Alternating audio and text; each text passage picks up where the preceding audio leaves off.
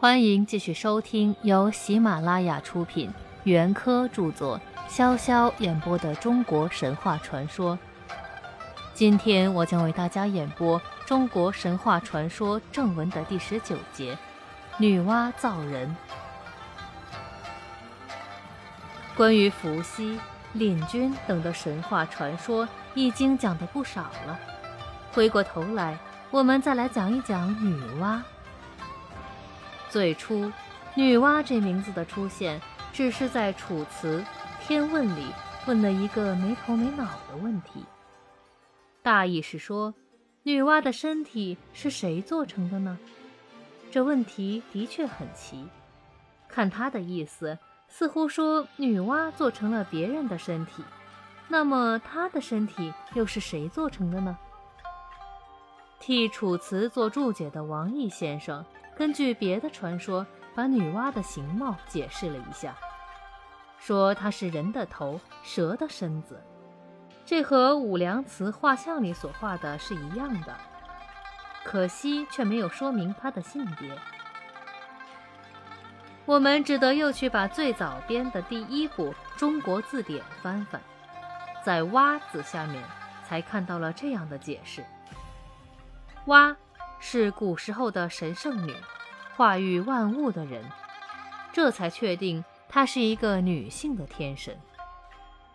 这个天神神通非常广大，她毕生的功业都表现在创造人类和补天两件事上。现在先讲她创造人类的故事。当天地开辟了以后，虽然大地上已经有了山川草木。甚或也有了鸟兽虫鱼，可是没有人类，世间仍旧荒凉而且寂寞。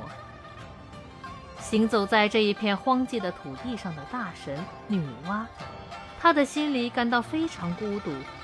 她觉得在这天地之间，应当添一些什么东西进去，让它生起蓬勃起来才好。她想了一想，就在一处水池旁边蹲下身子来。掘了池边地上的黄泥，掺和了水，仿照水里自己的形貌，揉团成第一个娃娃样的小东西。刚一放到地面上，说也奇怪，这小东西就活了过来，呱呱地叫着，欢喜地跳着。他给它起了个名字，叫做人。人的身体虽然渺小，但因为是神亲手创造的。和飞的鸟、爬的兽都不相同，看来似乎就有管理宇宙的气概。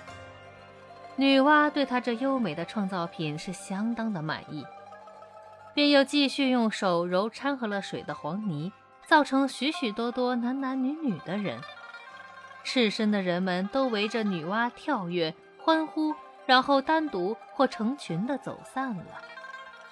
心里面充满了惊讶和安慰的女娲。继续着他的工作，于是，随时有活生生的人从他手里降到地面，随时听得周围人们笑叫的声音，他再也不感觉寂寞和孤独了，因为世间已经有了他所创造的儿女。他想让这些灵敏的小生物充满整个大地，但是大地毕竟是太大了，他工作了许久。还没有达到他的志愿，而他却已经弄得疲惫不堪了。最后，他只得拿了一条绳子，想来就是顺手从山崖壁上拉下的一条藤，伸入泥潭里，搅浑了浑黄泥浆，向地上一挥，泥点溅落的地方，居然也还是长成了呱呱的叫着、欢喜的跳着的一些小小的人。这方法果然省事的多。藤条一挥，就有好些活的人出现，大地上不久就布满了人类的踪迹。今天的演播到这里就结束了，我们下期再会。